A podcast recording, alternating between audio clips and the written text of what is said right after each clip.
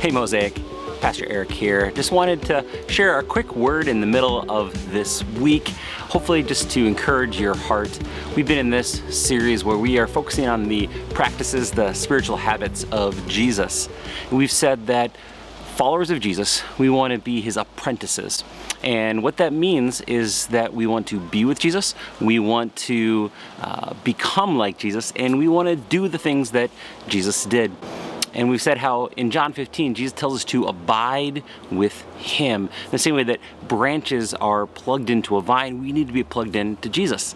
And we've said that the practices of Jesus are like that trellis where vines will grow on that will help them grow. It gives them shape and, and substance.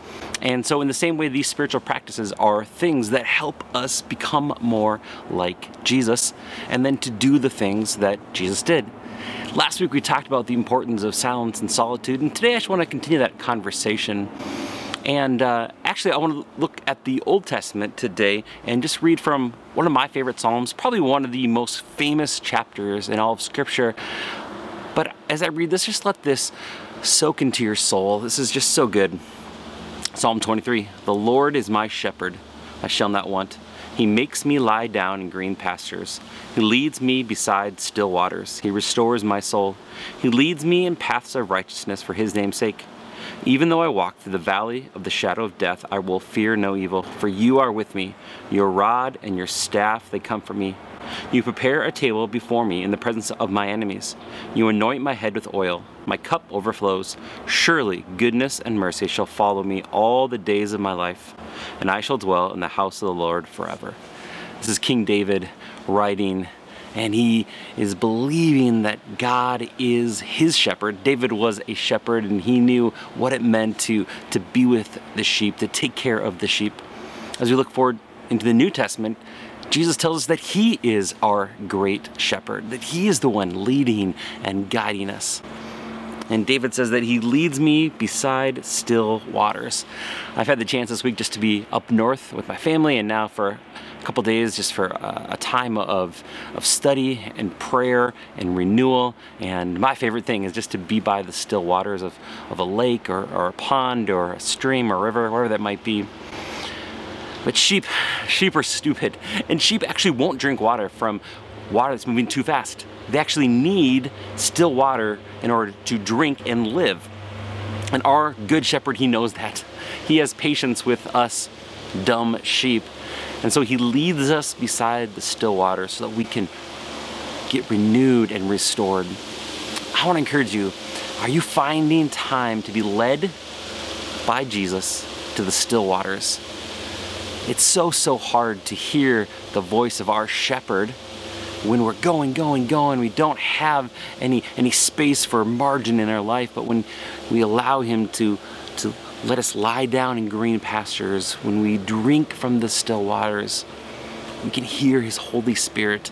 And that's our goal, is not to let our environment that we live in, our, our city, our town, our state, the phone communities we live in, Instagram, Facebook, Twitter, whatever that might be. Instead, we want the Holy Spirit to be the dominant influence of our lives. And the way that happens is if we learn to quiet our souls. And the way we learn to quiet our souls is to listen to the voice of our Good Shepherd. Allow Him to lead us beside still waters, to take time for stillness and, and solitude.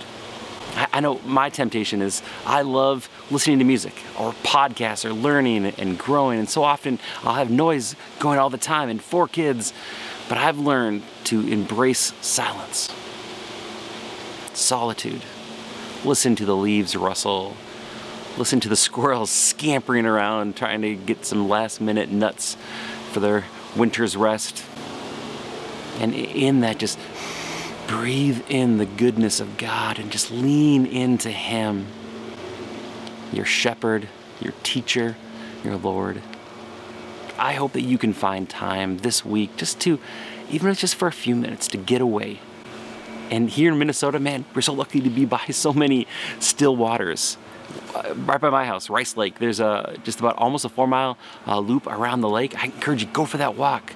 Uh, you know, listen as the leaves rustle. Just spend some time praying. Elm Creek Park Reserve uh, is, is, a great place to go walking. Uh, there's so many places just around where we live to find those still waters and, and to, to ask Jesus to meet with us there so that the Holy Spirit becomes the dominant influence in our life. And we spend time just being with Jesus. We spend time becoming like Him. We spend time doing the things that Jesus did.